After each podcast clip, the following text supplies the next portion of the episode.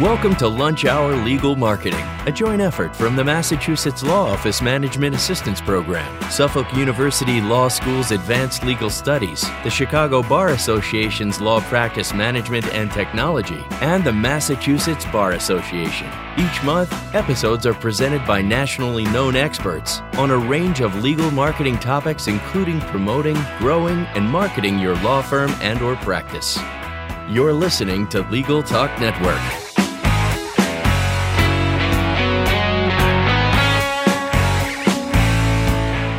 Welcome to today's Lunch Hour Legal Marketing webinar. I'm Jared Correia, and I'm one of the practice management consultants at Massachusetts LOMAP, where we provide law practice management consulting services to Massachusetts attorneys. Now, either you've tuned in live or you're listening to our archived podcast via Legal Talk Network. Regardless of how you're listening, where, or what else you're doing, we're happy to have you here. Today, we're going to talk about internet marketing, and we're going to hear from Fred Cohen of Zola Creative. We're very pleased to have him here today. Before we get started, I'll just give you a little bit of housekeeping. Um, if you're not a presenter on this call, your uh, telephone or computer audio is muted.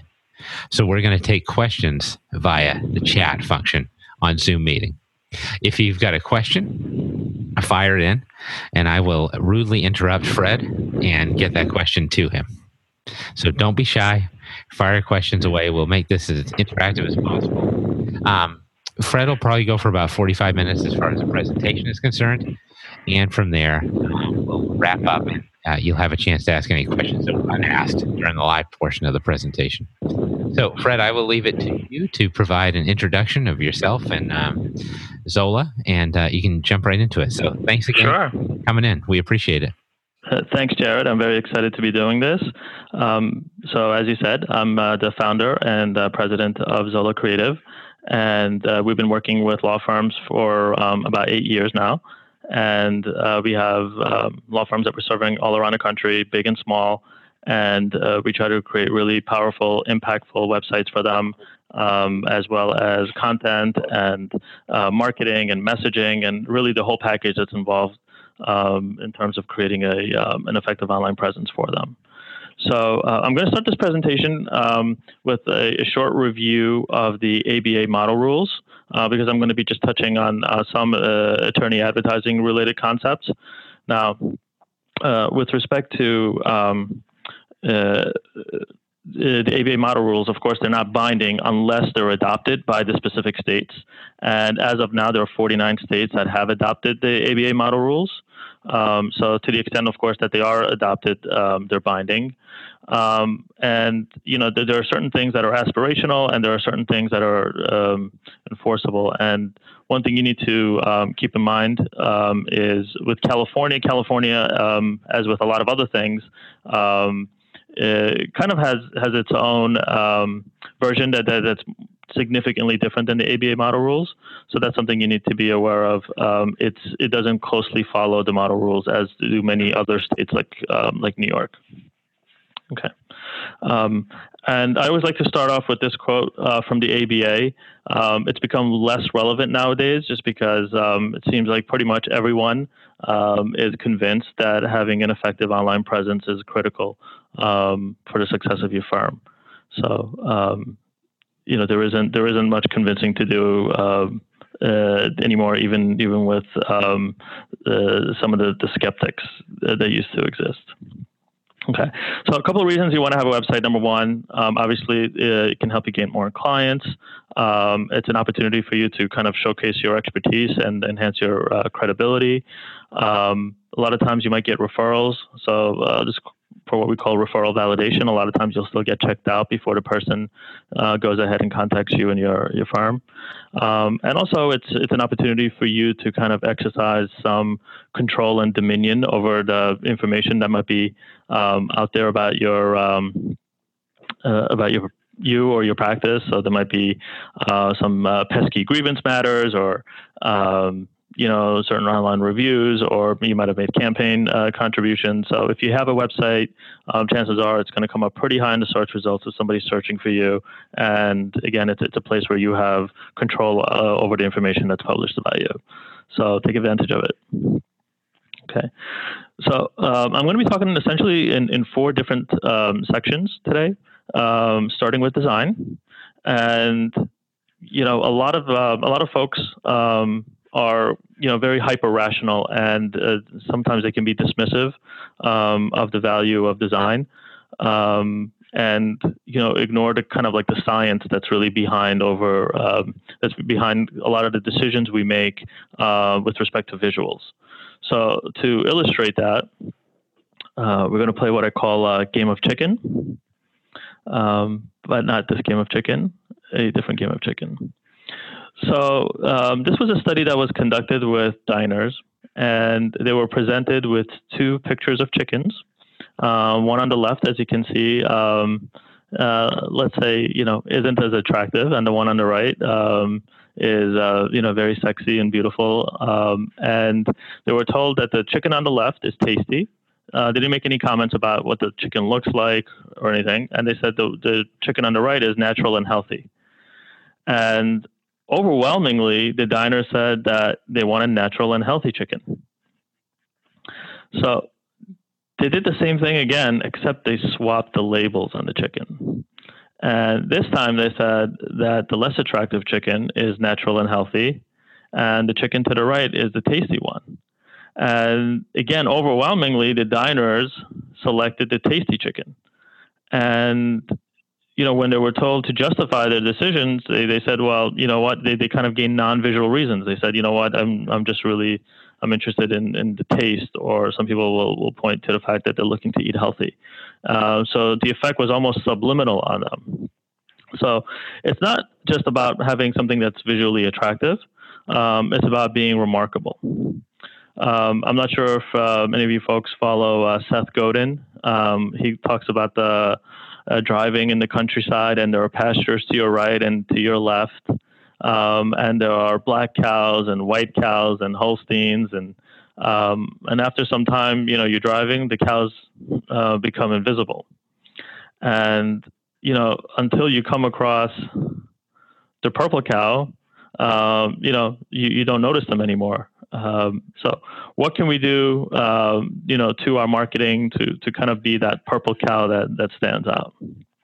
So uh, this is, of course, really important because now, um, as consumers, we have more and more choices than we ever did before, and you know we have less and less time. So it's really, really important to be able to capture, you know, your audience's attention as soon as possible, as early as possible, uh, with something that's really captivating and different and remarkable. Okay, so um, your website is unremarkable if you know the layout if it's just kind of like stacks of rectangles or you know if you have that conservative color scheme you know like navies and maybe maroons or um, you know uh, gold or maybe a rich green color so um, you know you're not going to really stand out um, if your website's lacking visual tension i'll talk a little bit more about that um, that's kind of like presenting uh, visuals in a way that is um, slightly different than you expected. And of course, uh, you want to avoid legal cheese, which is that stuff. Uh, because, you know, they can figure out pretty quickly that you're an attorney, and so many attorney websites nowadays have that kind of imagery, and you're really not going to be remarkable and, and stand out if you're relying on those concepts. So um, I'll show you some designs that we've done to kind of um, to help lawyers uh, be remarkable, but at the same time communicate their expertise.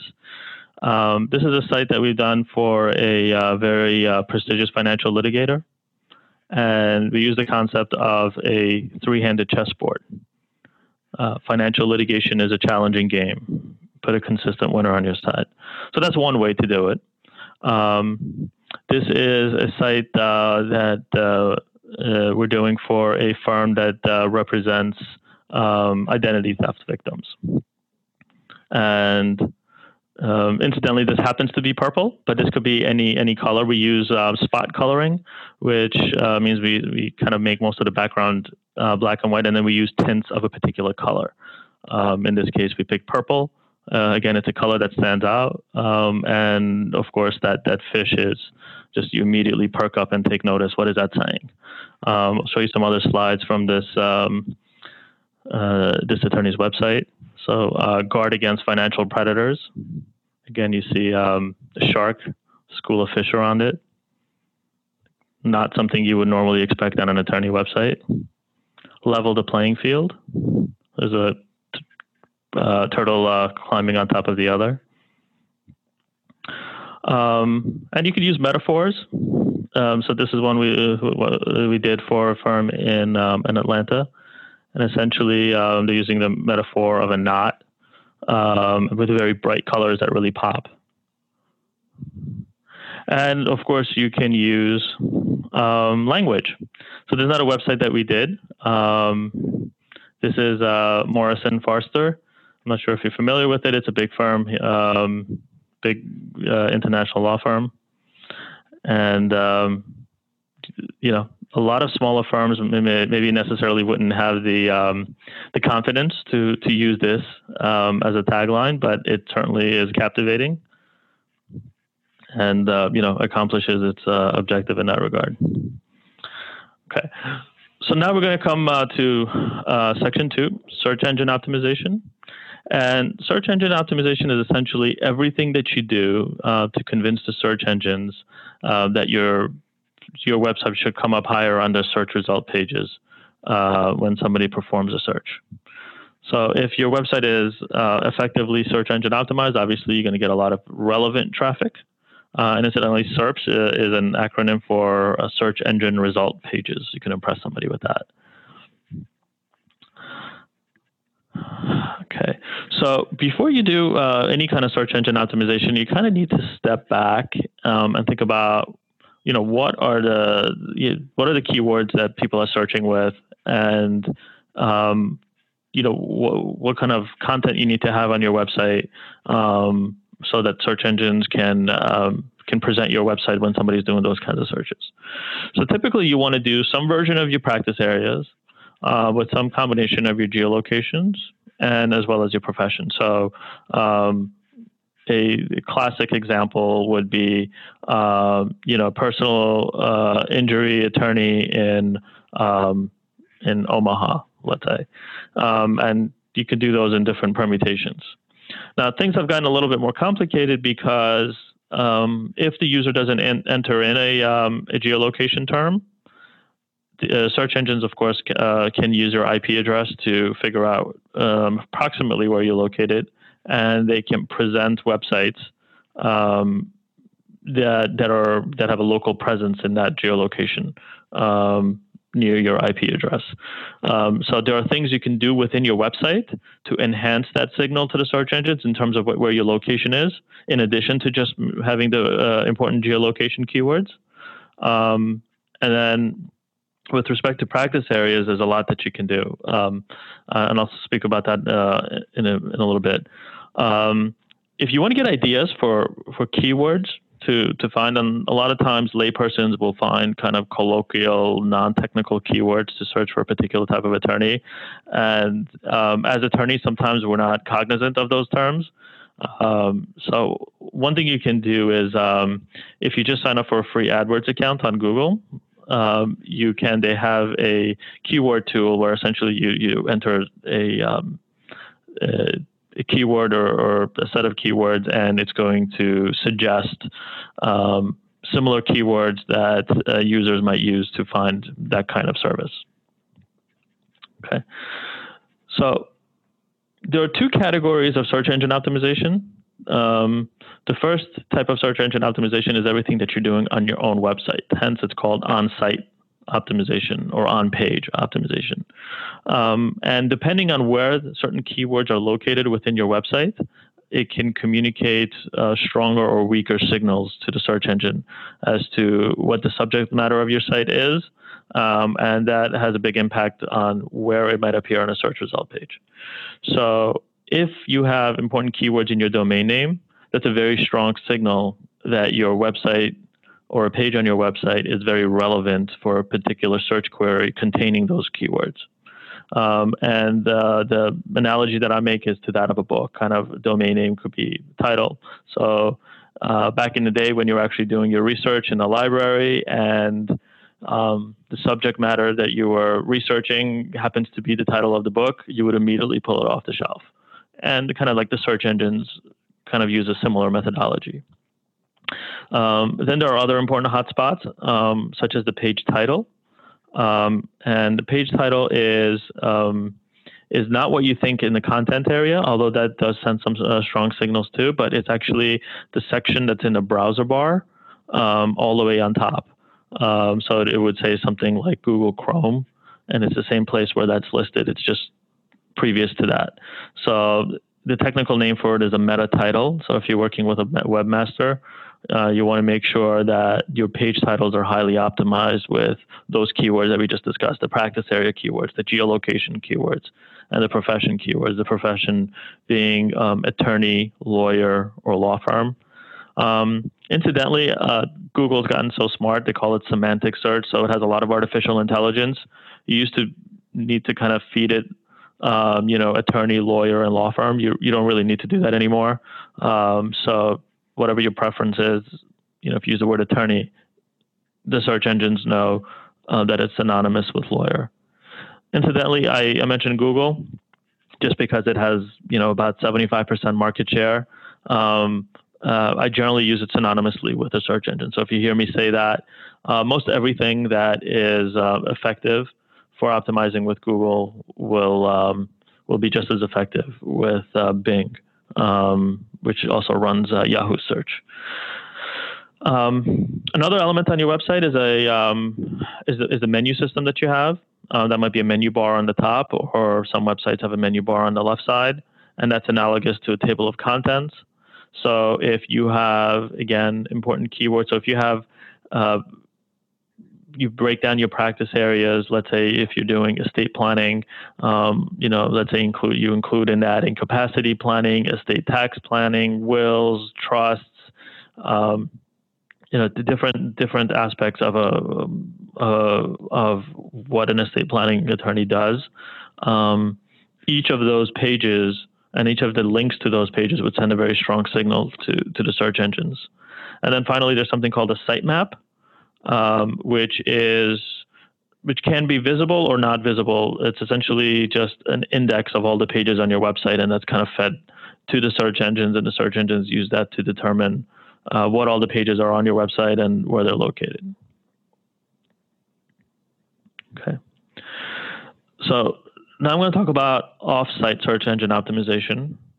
And these are things that are in some ways um, outside of your direct control uh, because it's not the information that's on your own website, but what are the other sites on online saying about your website, and what are they communicating about the relevance or quality of the information that exists on your site. So um, this has become a big component of effective search engine optimization because it's gotten too easy for a lot of um, savvy uh, website operators to to optimize their websites for particular keywords, and in fact, sometimes they've kind of abused it um, in some ways that that kind of maybe overstates their relevance. So um, one of the things that Google did um, when they started, which was very innovative, which is essentially they used a voting system online to determine um, the you know how what the what the quality of your content is, and essentially they use links to determine that. So if you have a lot of inbound links from third-party websites linking to your website, not from your website, but to your website, Google sees each one of those links as a vote on the on the authoritativeness of your website. Um, so, uh, if you think about, for example, a site like NewYorkTimes.com, and there is an article uh, about immigration law, and you're an immigration attorney, and you are, um, you know, you have a quote in there, and maybe there's a link to your website in that article. Uh, uh, that um, that uh, link from New York Times will transfer a lot of authority to your website. The authority is determined by the size of um, uh, of the dotted line, and also it has a lot of topical relevance, um, and that's determined by the solid line. And therefore, the total link value, which is determined, which is presented or represented by the the gray circle that's that's sending a lot of um, value to your website in terms of both authority and topical. Uh, you might have a link, let's say on um, Food Network for whatever reason. Uh, maybe uh, maybe you're an amateur chef, and somehow you're mentioned, and there's a link coming to your website. Um, so the topical relevance uh, is very small, uh, but of course the authority is very large. But that doesn't help you that much. Um, it still helps uh, because you know there's there is a highly authoritative website linking to yours, but that's not optimal.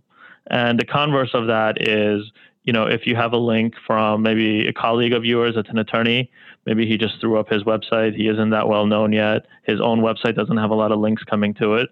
So you have uh, topical relevance. Again, that's represented by the big circle, but there's not a lot of authority uh, uh, that the website has.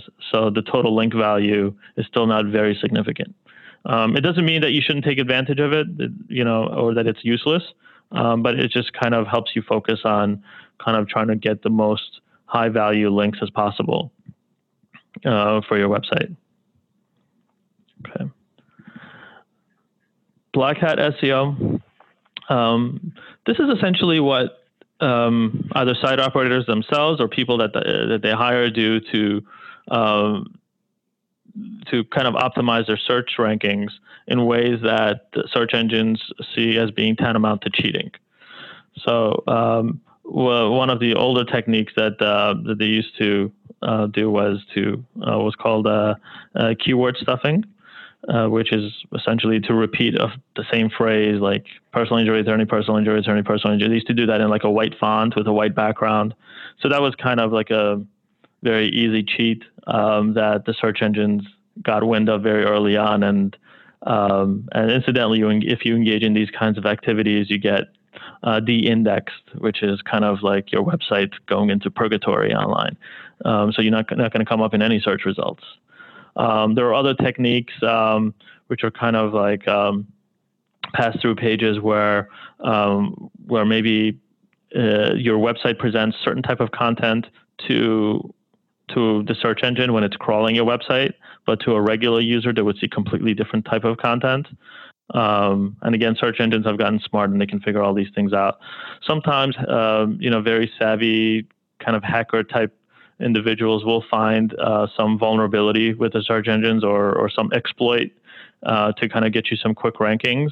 But invariably, the search engines find out about them and um, they will penalize sites that are utilizing those types of techniques. Um, before I move on, let me just talk a little bit more about um, I think we practice area keywords. So again, this is this is a really big topic. If you have um, again any kind of practice, you want to show that you're very serious about it. You don't want to say, "Hi, uh, you know, uh, I'm Fred Cohen. I'm a great lawyer. Please come hire me," and just have a bullet list of you know of your practice areas. Uh, you want to devote at least one page of content um, to every kind of like sub category of each practice area. So if you're doing immigration, you want to do it for each type of visa or deportation defense. Um, and you really want to kind of go into depth with each of those. And if you have um, video FAQs, those are fantastic. Um, regular FAQs are great too. Um, and those tend to perform very well with search engines. So whatever your practice is, if you're doing personal injury for different types of injuries, for different uh, types of accidents, um, again, you want to make sure you have a full page dedicated to each of those. Uh, and that not only helps helps with search, um, it also really helps resonate with potential clients that are looking to retain you because you you know you're addressing something that is totally spot on with respect to what their um, uh, you know what their issue is or what the problem that, that needs to be solved. Um, another thing you need to do to help, uh, to resonate is mention the types of clients you represent. Do you represent, um, you know, uh, franchisees? Do you represent, uh, you know, restaurant owners? Uh, specifically mention the type of clients, and if you can get, um, you know, testimonials. Um, obviously, this is an ethics issue. You, they need to be, uh, you need to get written consent, and it can't be generally for a matter that is still pending. Um, uh, but that'll go a long way, and you can kind of strategically put them. So if you have a page devoted to a particular um, uh, practice area where uh, a particular category of clients are represented, uh, you might want to strategically place a testimonial um, from that company, or at least say that you know if you represented a well-known client, again, if you have permission, you can put their you know business name or individual name um, to to highlight that fact. Um, other types of success stories um, include obviously if you've been able to get compensation or, or large recoveries for individuals or um, yeah, you know any kind of uh, outstanding outcome you've been able to achieve on behalf of your client. Make sure you um, you state that on your website. Um, of course, again, be aware of ethical issues. Um, uh, you, you, know, most states require you to state that uh, uh, uh, that you know that you might not be able to achieve uh, the same result. Um, uh, you know, for, for them, for their specific situation. And um, some states, including Florida, actually require the site visitor to acknowledge that before even seeing the success stories.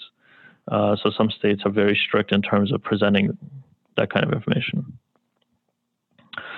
Um, so speaking of disclaimers, um, obviously you want to have an overarching disclaimer um, that the information, um, you know, is not legal advice, um, that it's not intended to be legal advice, and it's essentially just general information, um, and that they should consult an attorney, you know, for their specific situation, and that should generally be accessible on every page. Um, some states require some version of attorney advertising disclaimer, like New York requires attorney advertising. Some states require this is an advertisement, and some states have specific font size requirements um, with respect to to um, having that disclaimer. So uh, just uh, check your own uh, uh state ethics uh, guidelines.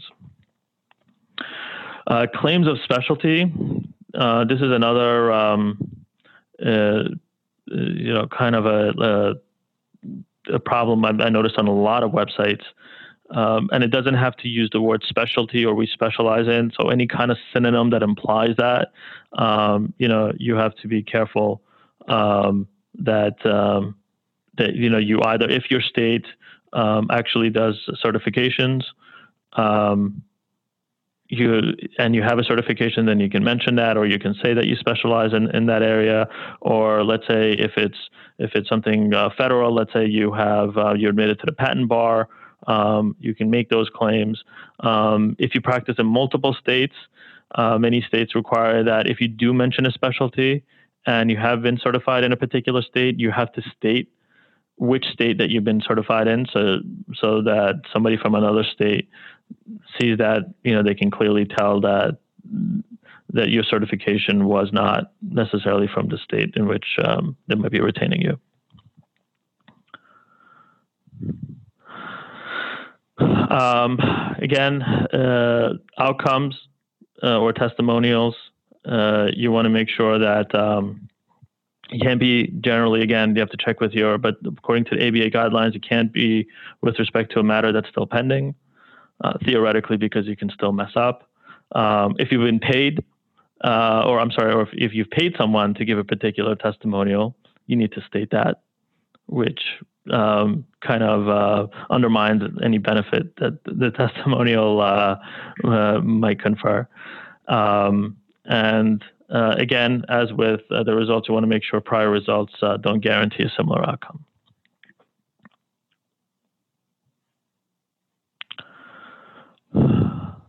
There's kind of a catch-all with respect to ethics, um, which is any kind of statement that might be false or misleading, and that could be um, uh, statements that might technically be true, uh, but to an average user, they might be perceived, you know, in a way that's misleading. So. Um, be careful again with words like specialized or expert. Comparisons is a very tricky area. Um, you know, best, better, cheap, cheapest. Um, you want to also uh, be careful with uh, images. Again, um, these are state specific, but make sure you know if you Uh, you, you, don't want to present um, uh, individuals that might be implied as clients, or um, there are some states that have rules against portrayal of uh, judges or using actors to portray uh, lawyers. So uh, those could be problematic. Um, slogans are great. Uh, we do a lot of taglines for our clients. Um, obviously, you don't want to be too cheesy with them, um, but uh, from an ethical standpoint, uh, you don't want to imply an ability to uh, obtain a particular result.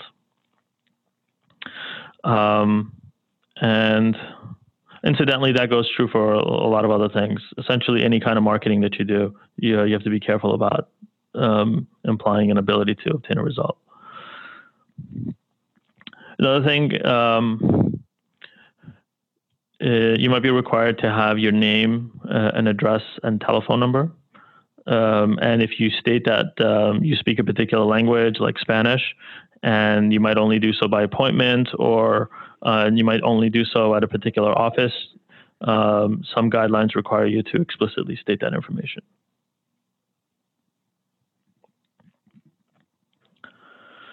Um, okay, this is again something else you need to check. Um, some states will require you to retain all your marketing materials, including your website.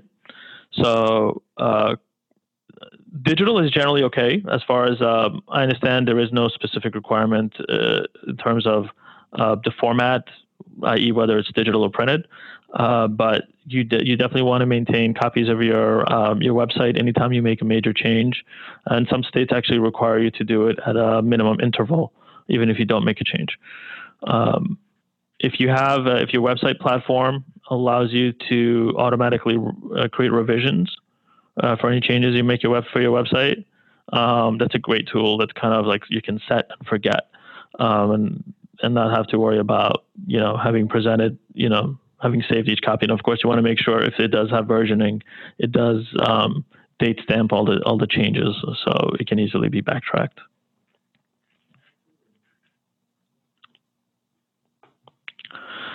Okay. Uh, we talked a little bit about this, selecting a domain name for your practice. Number one, you want to keep SEO in mind. Um, having uh, practice area keywords in there is very helpful. Um, of course, if you have multiple practice areas, that's definitely going to be more challenging. Um, having a geolocation keyword, like maybe a two-letter state designation, can be helpful too. Um, thing with that is, is that you know if if you do move, that could be a little bit of a problem because it's not as versatile. Um, but then again, you might you might change your practice areas, um, you know, uh, throughout the life of your practice as well. Um, and there are things you can do to kind of migrate a, uh, a domain name uh, while transferring any authority that it has. So don't get too freaked out about having to change it at some point in the future. But again, having some keywords in the domain name without making it too long can definitely help as far as search optimization. Um, again, uh, this is obvious. It's becoming harder and harder to come up with, you know, clever, pithy uh, domain names that were that are memorable. Um, but still, see, see if you can come up with you know some creative way of of um, assembling a, a name um, that wouldn't easily be mistaken. Um, if you are of a particular ethnicity where you know the last names are no shorter than six syllables, you may not want to use your last name. Um, again, the, the, kind of test that I have for a domain name, if you um, if you come across a car, you know, at a, at a, at a red light and, you know, they ask you your domain name and you pull down the window and you tell them, if they can remember it without having to write it down when they get back home or to, to their office, um, then, then that kind of passes the test. But um, one problem, for example, is a lot of attorneys are now using .net or .co domain names.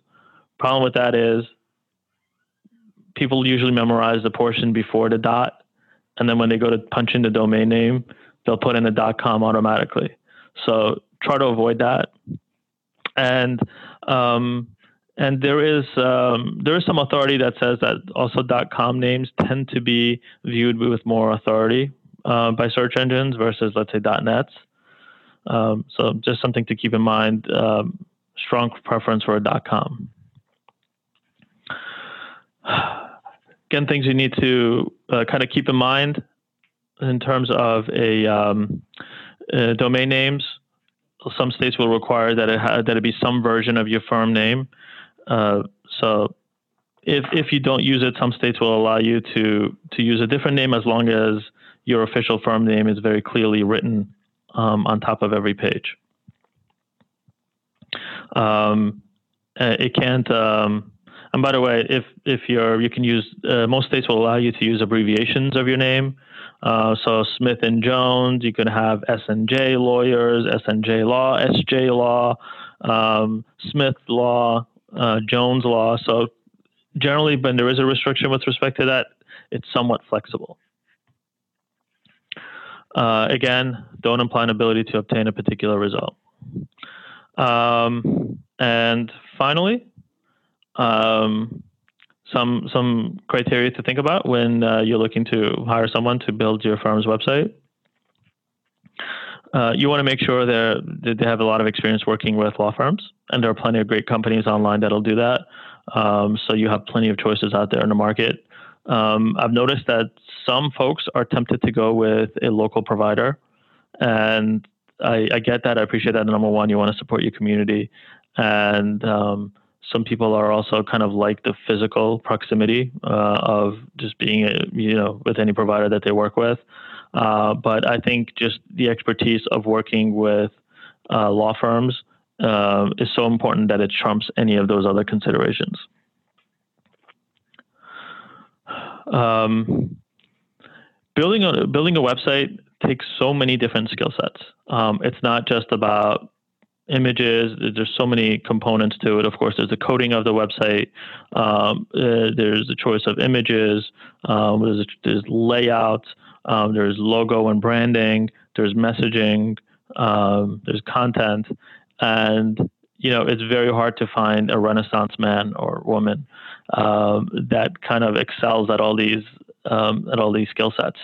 so you want to work with a company that that has a team that'll work very cohesively together um, to kind of and, and, bring together their wide range of expertise to create an effective uh, presence for you.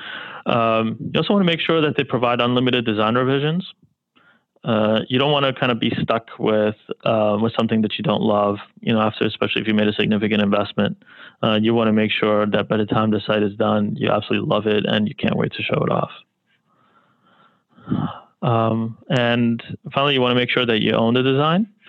Um, you know, you don't want to have to kind of lease out, um, you know, the um, the design that's been done for you uh, indefinitely, and you want to be able to kind of use the the look and feel possibly on some other marketing materials. So, I uh, I came up with a little quiz. Uh, Jared, are you there? Let me see if I can get Jared.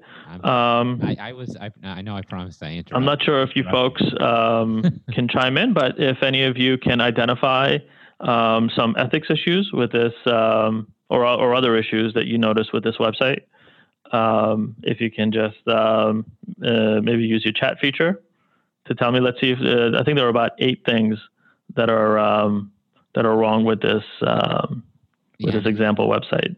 So if any of you want to chime in with some ideas. If you're on the Zoom screen at the bottom, there's a chat tool that you can click on and you can send a response in that way. Um, you can write to everybody and we'll see it. Hey, Fred, I know I promised I was going to interrupt you, but you were crushing it. That was great. And you were right on time. Okay. Uh, Michael says legal cheese images. Yes. Thank you. Almost makes me nauseous.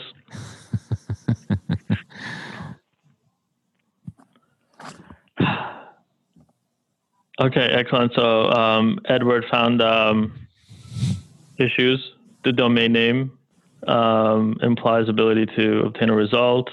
Certification, there is none in New York, for example. Exactly.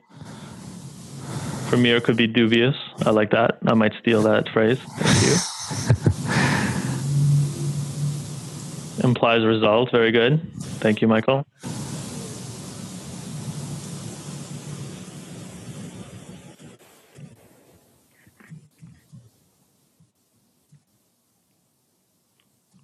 Anybody else? six more things. You said right, Fred? Okay, so there are a couple of other things that are. Um, well, yeah, it doesn't grab you. Thank you, Carolyn. Oh, here we go. Typo on injury. Actually, that that might have been injury, injury, personal injury. Um, I don't see the typo, but that was probably by mistake. Oh, it's at the bottom Ah, of the I page. I see that at the bottom. Thank you. Yes. Yes, there is no firm name. Thank you, Michael. You caught that. Excellent. Michael's Excellent. on There- point today. and also, um, I normally present this um, in um, at bar associations around New York, and New York has um, a requirement to state attorney advertising, not just advertisement. So that's kind of a, a trick one. Uh, but I think you guys got everything. This is excellent. And um, I think we're ready for the question and answer session. I don't know if Jared, um, if you're there, if you can chime in. Yep, I'm here. I'm uh, I'm unmuted now. Um, so, folks, if you have any questions, now is the time. Speak now or forever hold your peace. Okay. For some reason, I'm not hearing Jared, but um, I'll, I'll be happy to take your questions. Uh, Michael asks, um, is the firm name okay? Um, I thought that was the firm name. Um, I know, for example, in New York, um, uh, you cannot use a fictitious firm name. It has to be some derivative of um, the existing founders or the um, or the you know prior founders of the firm. So um, that could be a problem with with a lot of other states.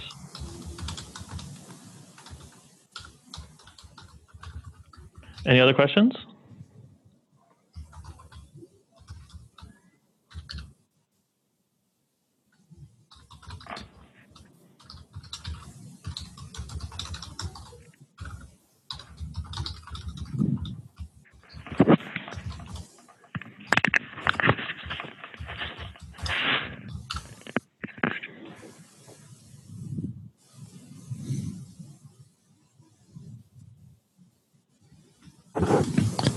All right, now's your chance. If you I'll just give you guys a couple more minutes if you have any other questions. If not, um, oh, okay.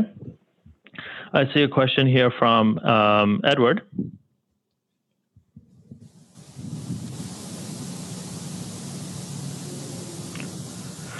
Uh, multi-state admission issues. Uh, what disclaimer to use if I have a principal office in Massachusetts but hold myself out as admit? Well, I, I assume in your question that you're not admitted in New York, so that's a misleading statement. If that's the case, if you're not admitted in New York, um,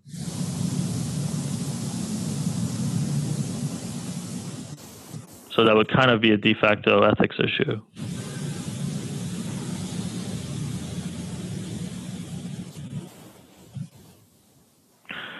Okay, so you're admitted in multiple states. What rules do you, do you comply with? Um, that's a great question. I would assume, um, and again, I would I would check uh, with the local authority, but I would assume you would have to make a compliance with um, with every um, jurisdiction that in which you practice.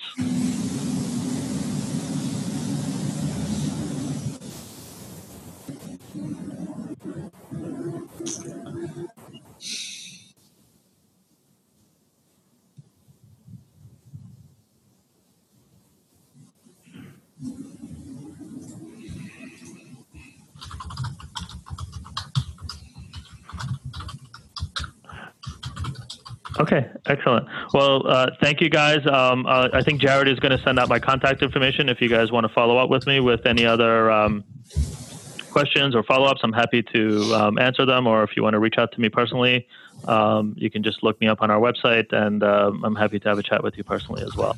Uh, thanks again. Um, and uh, Jared, I'm going to go ahead and wrap up. Thank you. Thanks, Fred. Great presentation. We appreciate it. Michael, I know you had a question that didn't get answered about uh, website visibility. Send me an email at jared at masslomap.org. That's J A R E D at M A S S L O M A P dot org. And uh, I will get that message to Fred. That's J A R E D at M A S S L O M A P. Fred and I were just having some issues communicating. Um, so Ron asked, "What's my background and position?" I work for the uh, Massachusetts LOMAP Office Law Office Management Assistance Program, which is a free service for Massachusetts attorneys, and we host these webinars. Um, so um, folks want to get in touch with me, you got my email. You can also check out our website at masslomap.org. That's M A S S L O M A P.org. Thanks for attending, and we will uh, talk to you folks soon. Thanks for listening to Lunch Hour Legal Marketing, produced by the broadcast professionals at Legal Talk Network. Join us for the next episode covering legal marketing topics, including promoting, growing, and marketing your law firm and or practice. Subscribe to the RSS feed on LegalTalkNetwork.com or in iTunes. The views expressed by the participants of this program are their own and do not represent the views of, nor are they endorsed by, Legal Talk Network, its officers, directors, employees, agents, representatives, shareholders, and subsidiaries. None of the content should be considered legal advice. As always, consult a lawyer.